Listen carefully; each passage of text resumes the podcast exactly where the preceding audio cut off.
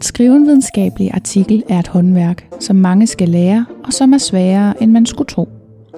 Det er ikke i sig selv en videnskab, og derfor er det svært at finde god litteratur om, hvordan man skal gøre.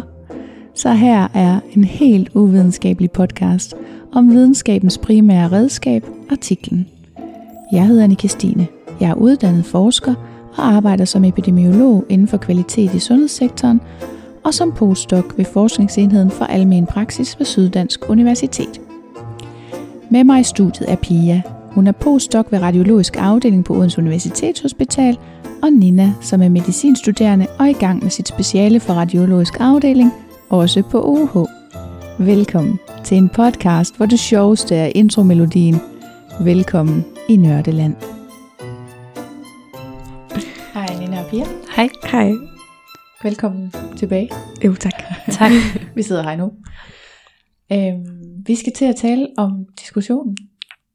Mm, ja. Og det har mig og Pia især glædet os til. Hvad tænker du, Nina?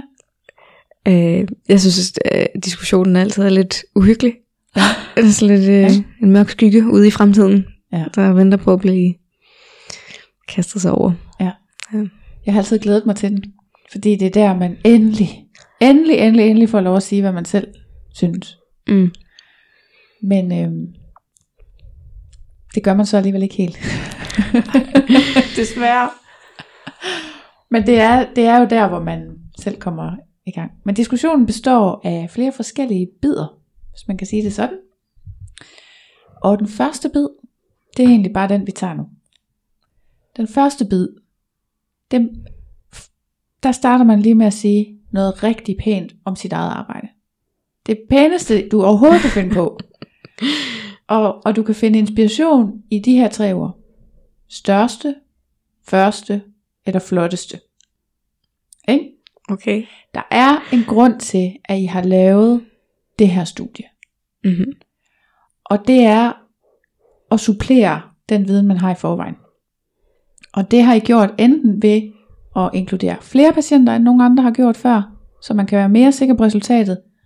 I har gjort, eller også er I de første til at undersøge, hvordan sådan en pneumotorax den udvikler sig over tid med ultralyd. Eller også så har I lavet et design, der er meget flottere end dem, der findes i forvejen. Mm. Ikke? Okay.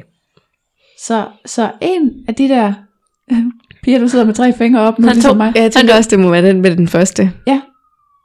At man Ja, i, den første, i de første. Ja. ja.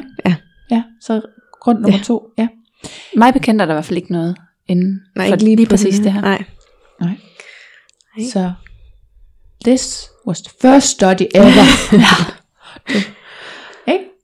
Okay. Fordi så ved vi nu, det her det er vigtigt. Det er vigtige resultater, det er, det er Mhm. interessant. Mm. Så laver man i samme sætning, og det her, den her lille bitte første del, det er tre sætninger. Det næste man gør, det er, at man laver et resume af, hvad var det nu lige studiet handlede om, og hvad var det nu lige vi fandt. Mm. Så det her var det første studie til at undersøge pneumotorax med øh, ultralyd. Efter CT vejledt lungebiopsi. Lige præcis. mm-hmm.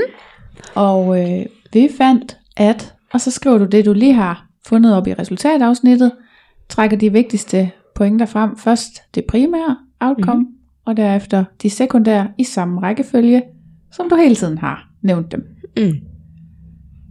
Ja, Yes. jeg har set nogle artikler, siden vi mødtes sidst, hvor at de egentlig gør ret meget ud af at lave nærmest sådan et helt resume der, helt i starten af diskussionen. Jeg synes, det er lidt spild af krudt. Altså, vi ved godt alt det hele, fordi vi har jo læst det naturligvis. Mm. øhm, så man behøver ikke at forklare hele sin metode igen. Men se noget pænt om artiklen, kom frem med resultaterne, fordi så er vi up to date. Ja. Mm.